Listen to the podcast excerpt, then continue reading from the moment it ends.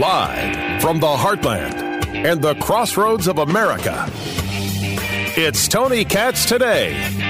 So the numbers are in, and the numbers are not good. I mean, I guess if you wanted to be a silver lining person, you'd say inflation year over year is down.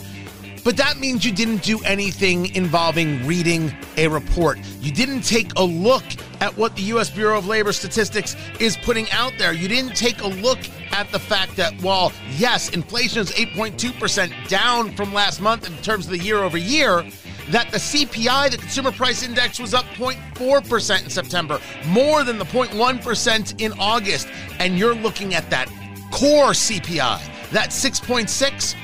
You mean you're not looking at food and energy prices? Because if you look at food and energy prices, things are as bad as you have known they are because your pocketbook, your wallet has been telling you. And you know that there are going to be people in the Biden administration who want to spin this story like it's Hanukkah and they're playing dreidel. Look at how good this economy is going. I mean, I have got clip after clip after clip after clip of this White House trying to tell you recession. Well, there's no recession. Um, and then yesterday we had the president saying that um, in his interview with Jake Tapper, I think, that if there's going to be a recession, it'll be a small one, which I think is a change from what he said previously, which he thinks there's not, which he said there wasn't going to be a recession. So, are you changing? Are you preparing? You know, for job losses? I mean, how? What's is the posture changing on the economy based on what we're expecting? To take the one part of your question first. Um, so, which is what the president said last night on uh, during his interviews. Look, the president has been pretty um, consistent. Has said multiple times in the past, while a recession is possible, he does not think there will be a recession. That's White House Press Secretary Cringe Jean-Pierre. That's right. I say cringe, not Karine. It's cringe Jean-Pierre. But you and I, we're living in this. This is a recession. Tony Katz, great to be with you. Tony Katz today. Dr. Matt Will joins us, economist at the University of Indianapolis. I got with him early because I want to understand this report because some people, they'll say, oh, look, there's a little bit of sunshine here, doctor. They'll say there's a little bit of sunshine and you've got uh, the, the overall year over year going down. I read into this a little bit. I don't see sunshine. What do you see? You know, Tony, when I first saw the report, I saw a little bit of sunshine. And then when I read the report in detail, I about fell out of my chair, and I understand why the market went down 500 points in the, the futures. They got into the details.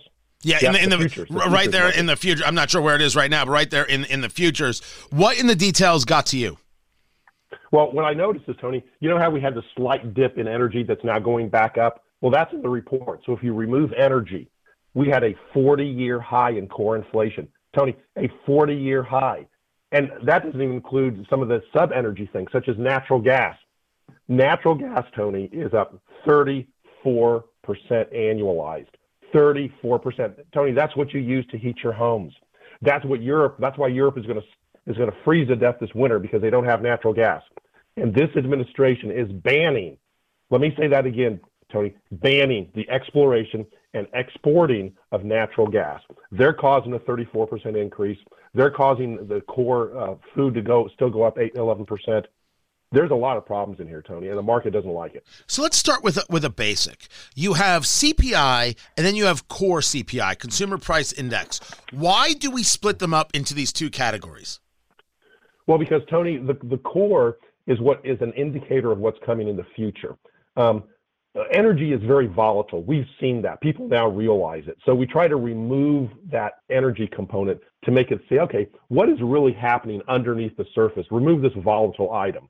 And so that core CPI is what's much more important to us. And that is what's at a 40 year high. And the administration is not going to notice that. Well, they notice it, they just don't want to tell you about it. Talking to Dr. Matt Will, economist, University of Indianapolis. Let's talk about the numbers that affect our everyday, which are those energy and food prices. Volatile or not, that's what we live with. In the food index, which rose 0.8% for the month, which was the same as it did in August, it's up 11.2% from a year ago. I get the feeling that somehow that number is not actually indicative of the reality. When I stare at that, based on what I anecdotally see at a supermarket, I get the feeling that prices are certainly far more above that. Is there is do these numbers sometimes lag behind the trend or am I just feeling it versus what a reality is? And even though that number's still no, damn Tony, huge. Yeah, Tony, no, you're correct, Tony. The the numbers that we get are a slight lag. That's why you see energy prices in this thing down when you and I both know that at the pump in the last two weeks they've gone up. So there is a slight lag, and you're 100% correct in what you see and what you feel when you go to the grocery store. On that energy side, because you bring up a good point, the energy you you brought about natural gas, you brought up that conversation, but the energy also involves gas prices. We had had AAA over a month ago, before the gas prices started going up, warned that gas prices this winter the slower season for travel could get to $5 a gallon. Then we had the refinery issue in Indiana that led to an increase in prices in the Midwest, Indiana being amongst those states because the refinery was in Indiana. But now we're seeing this nationwide rebuild on prices. Is this a lack of oil in the market, meaning OPEC's reduction of 2 million barrels a, a day? Or is this uh, something else that's creating this energy price increase? No, Tony, it, it's it's demand and it's it's um, supply. And I want to clarify something. You said OPEC plus is decreasing supply. That's not true. It's OPEC plus plus Biden because Biden has banned the exploration. He's banned new leases on public lands and waterways. So Biden is in the same boat with OPEC in in reducing the supply. So yes, Tony, that is what we're seeing a reduction in supply, and we're going to see an increase in gasoline prices. But let's not forget the most important thing is that is how to heat your home in the winter. That's something we need to talk about, Tony. That scares me. Now, now before we, we, we move on, because we should get to the heat thing, I have been discussing on television and other places, people are going to choose between heat or eat.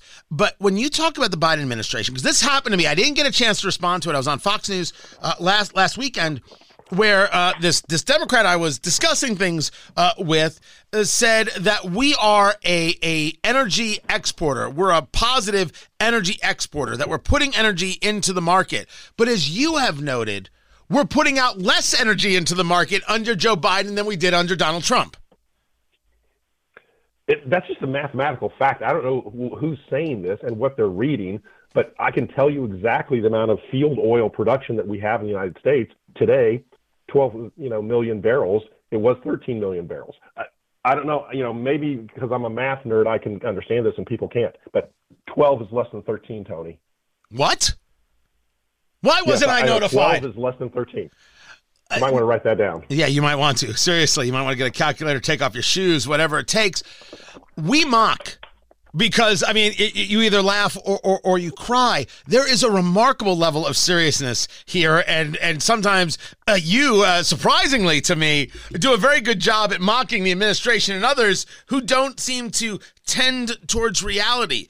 But this heating oil conversation and the idea of heat or eat, uh, when you talk about in the United States, when you talk about it in in in Europe, this is a very serious issue. Um, what is uh, your calculation, uh, or what is uh, the perceived conversation or perceived calculation of the level of those price increases as we get more into the winter months november december the the the, the heart of it in, in january? Are we going to see massive spikes or have have the markets already figured in the increase? As you often talk about they've already baked it in and this is where we're at you know, I like Tony how you you very sneakily hit in that Matt. Give me a forecast. Give me a prediction. Oh, I, yeah, I know. Every um, time. Every time. but I, I can tell you this: they've already baked in a lot of it. I don't know how much more is to come, but I can tell you this: this month, the annualized rate of natural gas increase in prices is 34.8 percent. Tony, I don't know if that's baked in or I don't know if there's more to come, but that's a disaster. I don't care how you look at it, Tony. That's a disaster. But I got to ask you a question. Are, are the progressives just stupid or evil? Because natural gas is clean energy. People, they see the word gas and they think dirty. Natural gas is a clean burning energy source. Why are the progressives trying to destroy a clean burning energy source? Are, are they out for power or are they really out to save the environment? Well, let me give you now a, a pushback on that. Let me give you a pushback on that and, and engage in something that the administration often talks about that we have out there for these uh, oil and gas companies, these leases. And the problem is the oil and gas companies aren't utilizing the leases, they aren't doing the exploration. How do you how do you respond uh, as an economist to that argument? You know, Tony, I, I, I don't want to scream too loud, but my response is it's a lie because I read the January 20th, 2021 executive order on protecting the Environment Act. I gave you some of the details the other day. There's a laundry list. DOE delaying approval of natural LNG permits. The Department of the Interior canceling lease on federal lands and waterways. The NEPA Act is used to delay oil permits for two years. They're delaying natural gas permits under the Natural Gas Act as public need statute for two years. Tony, this is just factual information. They're lying. I can read the president's own executive order to you. I just read it. This is like 3, 13 minus 12. Do people can they not read?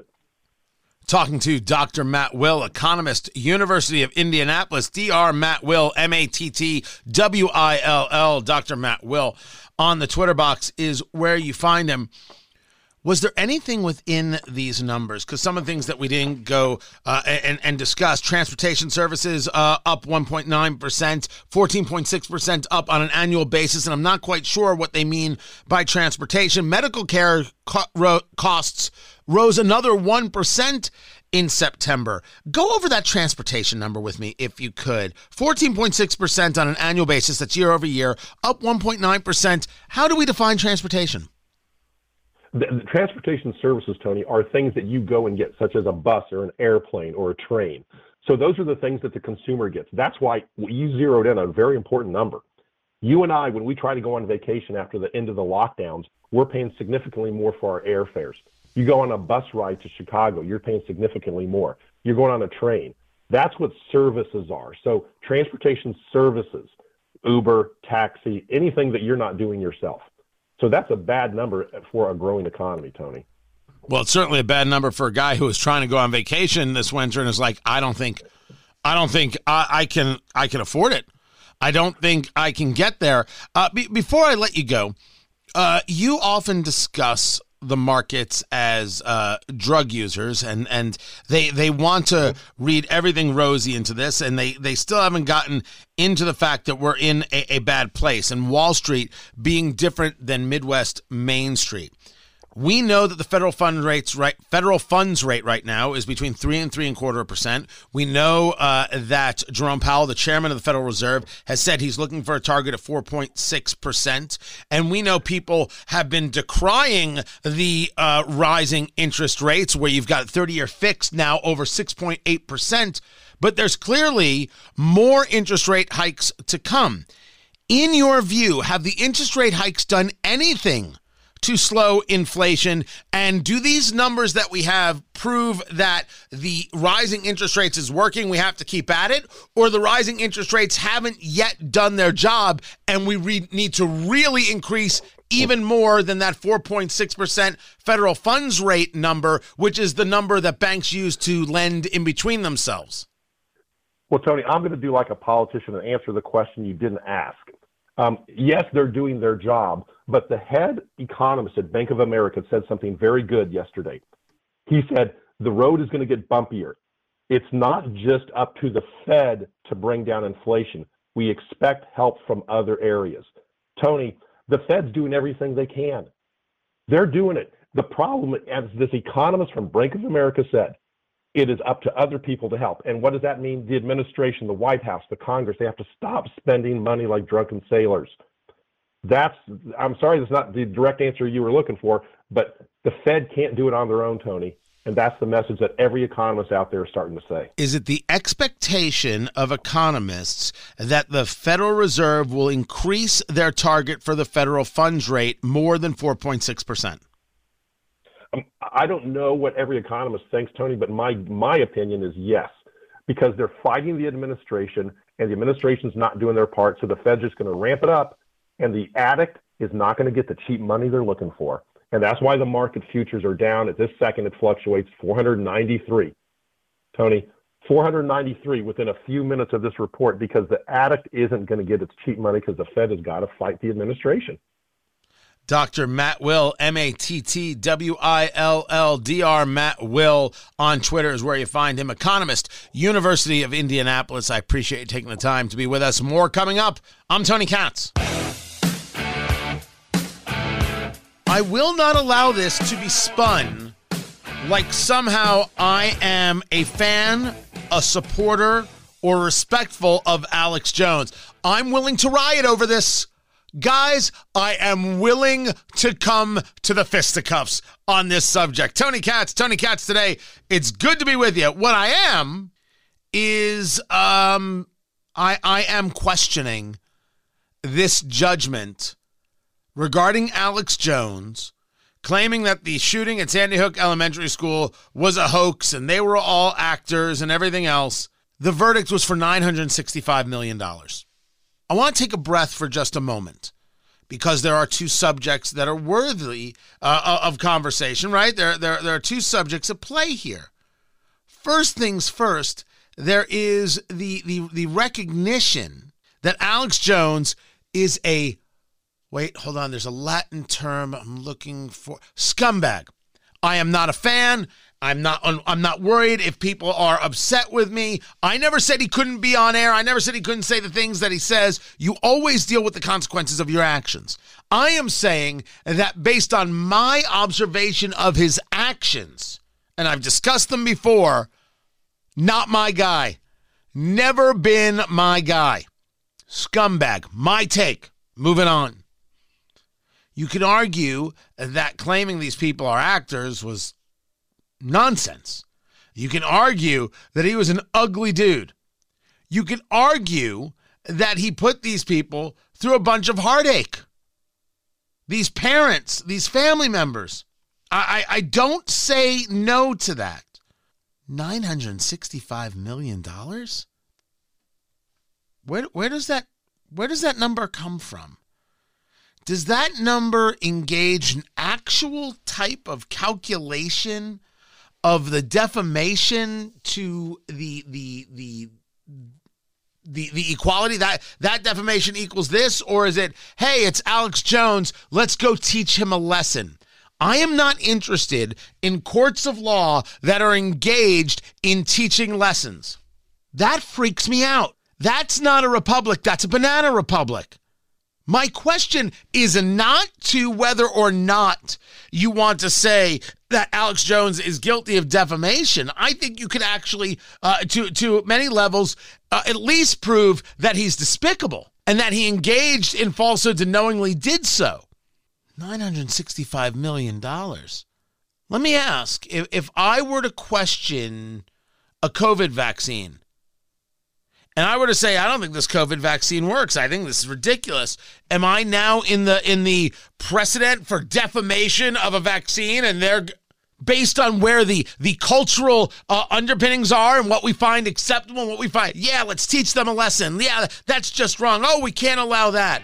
The the the, the courts acting almost as this silencing mechanism. That's a little bit of the feel i get from this judgment that the court was engaging in a silencing mechanism. See, don't say things like this. I don't say things like this. Something about this that gives me some unease, man. Unease about that verdict. Saying Alex Jones is, is a lowlife doesn't give me any unease at all. Keep it here. I'm Tony Katz. We speak so often we speak so often about elections going on all across the country, we forget that we have our own. Tony Katz, good to be with you. TonyKatz.locals.com if you're looking for more stuff on me. Of course, you've got that Secretary of State race. Of course, you've got a Senate race going on. And then you've got the congressional races happening all over the state, including in the 7th District. Congressman Andre Carson is the incumbent. Running against him, Republican Angela Grabovsky, who joins us uh, right now. Angela for Indiana. Com. That's F O R, Angela for Indiana uh, dot com. And we've spoken before and talked about uh, uh, this race. So, first, let's get a state of the race because honestly, we're not hearing much about the 7th District. How is it going in, in your view? And, um, what do you think it still might take? How do you feel about taking on a guy who is so entrenched? Good morning, Tony, and thank you for inviting me again. Uh, it seems like you're the only one who, in Indianapolis, who has the guts uh, to allow me to speak. Uh, you know, talking about the race for the last two months, we've been trying to uh, get a debate going with Carson. Uh, we asked every TV station, every radio station in town uh, to host the debate, and we've got absolutely nothing. Everybody in Indianapolis lives in fear of Carson and uh, his dynasty. I have no idea why, but uh, it is a reality. Um, everybody is afraid of uh, repercussions. What is going to happen if I will lose and he will stay in power? What can he do to us? Uh, I met uh, a lot of business owners who wouldn't give us donations because they're afraid that their name is going to be on the roster and uh, he will know that they donated to the campaign. I met with clergy who doesn't want to be seen in public with me uh, because they're afraid of losing funds. What is happening in Indianapolis? Everybody's afraid. I feel like uh, there is a mafia who, that's taking over the city. So, where do we live? Uh, so, I, am seriously very grateful that uh, you invited me to the show. Uh, two weeks ago, I decided that enough is enough, and I'm going to go to Carson's office and uh, take a letter to him personally, asking him for the debate.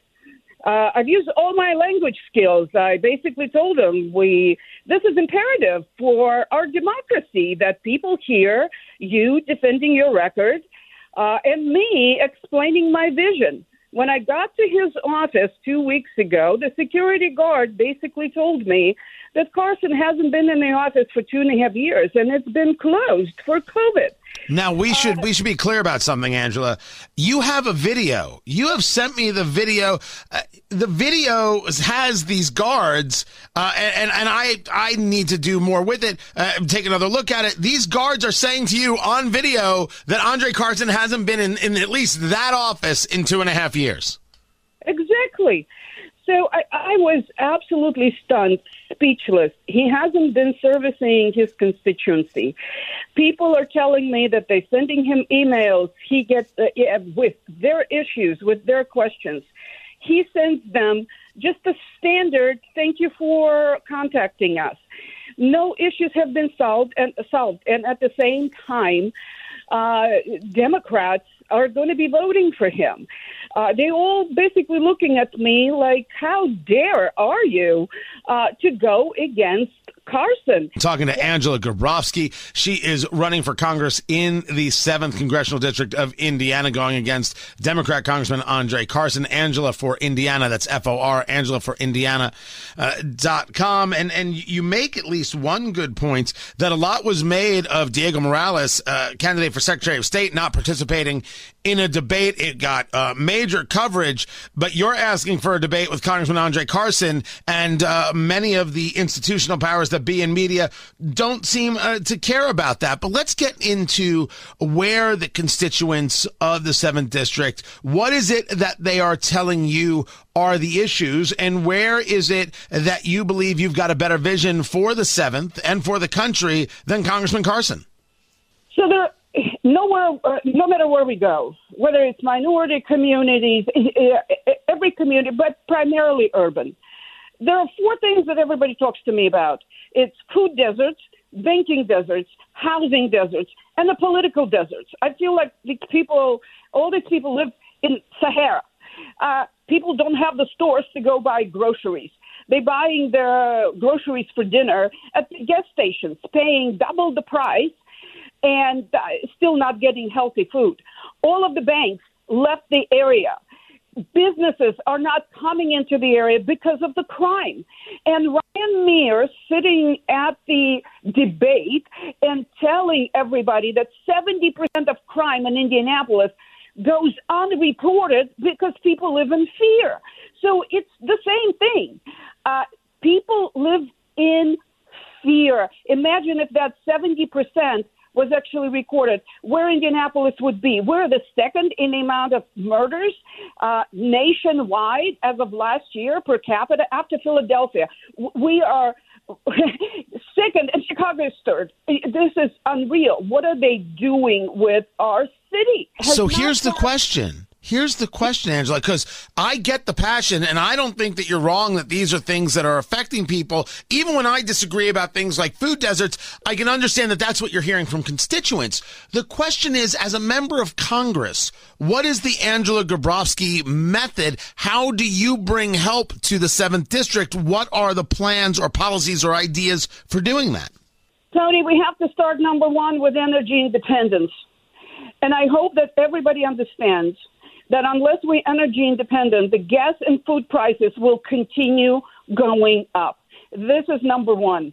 Number two, we have to get the right prosecutors everywhere, all around the country, and support them so we don't have that soft on crime policy anymore because people cannot live in their communities, businesses cannot thrive in their communities unless crime is taken care of. And uh, number three, we need to put all of the resources into the education and economic opportunities in our areas. Andre Carson has been taking a bill to the Congress every year asking for uh, resources to take care of the food deserts. And guess what happens? This bill doesn't even go to the committee because he never crosses the aisle. He gets between 16 and 20 Democrats to support him. He votes 100% with Democrats. One party cannot have all of the answers. We need somebody who is going to be in the middle and who is going to be finding allies in both parties. So it's it, it's impossible to bring a solution, to bring prosperity to anywhere in the country, to Indianapolis, if you stick to the one party and keep them in control. And this is what I tell Democrats locally. I mean, see what is happening. You have one party control in our cities for so many years. It's not getting better, it's getting worse. Why are you not looking at the person who has the passion, who has the intellectual capacity, who has the desire to help? Why are you only looking at the skin color? That is Angela Grabovsky, uh, just part of the interview. You can catch the whole thing at WIBC.com. Angela Grabovsky, Angela for Indiana, F O R, Angela for Indiana.com is where you find her. I, I don't know why more people aren't paying attention to the seventh race. I don't know why the Republican Party isn't putting more effort into it, but I don't know if I'm necessarily surprised. Keep it here, much more to get to. I'm Tony Katz. We reported yesterday a story out of the Indianapolis Business Journal, Mickey Shuey, reporting that a group called Direct Connect Logistics is going to take 52,000 square feet inside the Circle Centre Mall, the former Nordstrom space. And that's where they're going to put their new offices. And then they've got a first right of refusal on basically another 52,000 square feet. Is this the future of Circle Centre Mall? Is the future being this business hub? Because this is great news for Indianapolis, great news for downtown businesses who, especially those who sell things like lunch or a coffee. But how does one make this decision? Tony Katz, good to be with you. Nick Likens joins us right now. He's the president of Direct uh, Connect Logistics Inc. And, and sir, I appreciate you taking the time to be with us. What makes a decision in this market with what you see in Indianapolis happening on a daily basis to say downtown in the Circle Centre Mall, that's where our future is?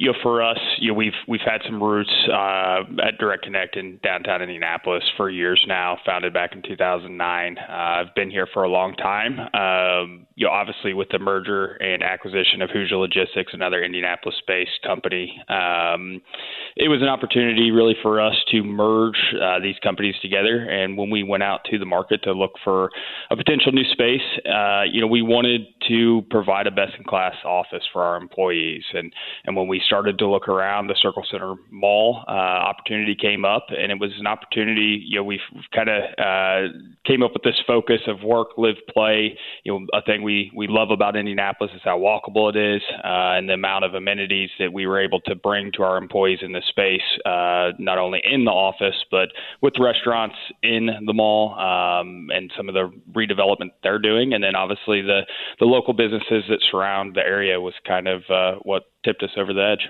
What were the worries about safety in downtown Indianapolis? Were there any, and how do you overcome those? Yeah, no, I think that's always a concern. Um, you know, we've we've had conversations. One of the nice uh, parts of, of the Circle Centre Mall is there is security 24/7.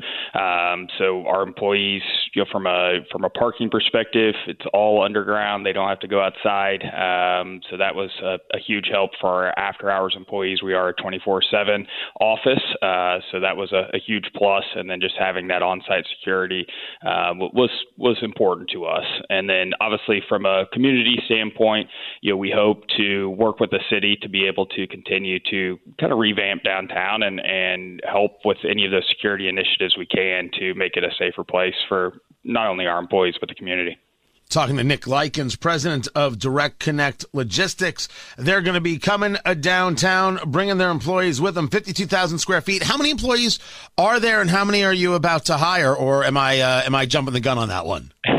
no, so 250 employees uh, based in Indianapolis. We have uh, we do have some additional locations in Salt Lake City, Dallas, and Fort Wayne. In this Indianapolis location, we're looking to bring on 150 employees uh, within the next year, really by the end of 2023.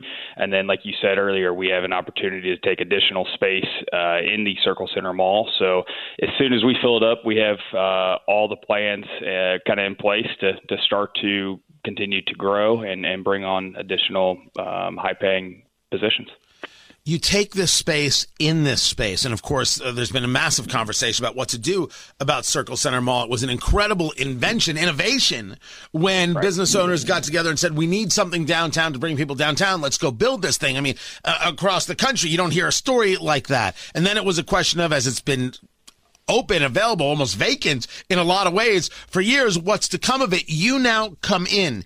Is this the future of Circle Centre Mall? This is going to become an office hub as opposed to more of an entertainment hub for the city? Yeah, I, th- I think it's um, something that we definitely talked about with Circle Centre. You know, their plans aren't uh, official yet, but I think they've you know definitely understood that they're going to have to change their model a little bit from you know all retail to bring in other uh, office tenants, whether it's um, you know residential as well through condos, apartments, whatever that may be, hotels. Um, I think that's what excited us. They're open to uh, out you know thinking outside of the box and and we were kind of the start of that. So hopefully we can help revamp you know their vision for what they have uh, for for their property and and downtown overall. You talk about the city. Were there any considerations given to you by the city of Indianapolis to bring this many employees downtown? So there wasn't necessarily anything from the city. We uh, we do work with uh, the Edge Credit uh, with the state of Indiana. So uh, both companies, Direct Connect and Hoosier Logistics, had Edge credits in place, and and we have combined those and had some opportunities to bring on additional credits for the growth opportunities, bringing on the additional jobs uh, here in Indiana. For those who don't know, describe what an Edge credit is. Yes, it's a it's an opportunity for a company that's investing in the state, bringing on um, additional employees to receive a tax credit uh, based on the employees that they hire in any given year. So uh, we have to you know prove or show that we are uh, investing in the in the state, and then we receive a credit at the end of the year.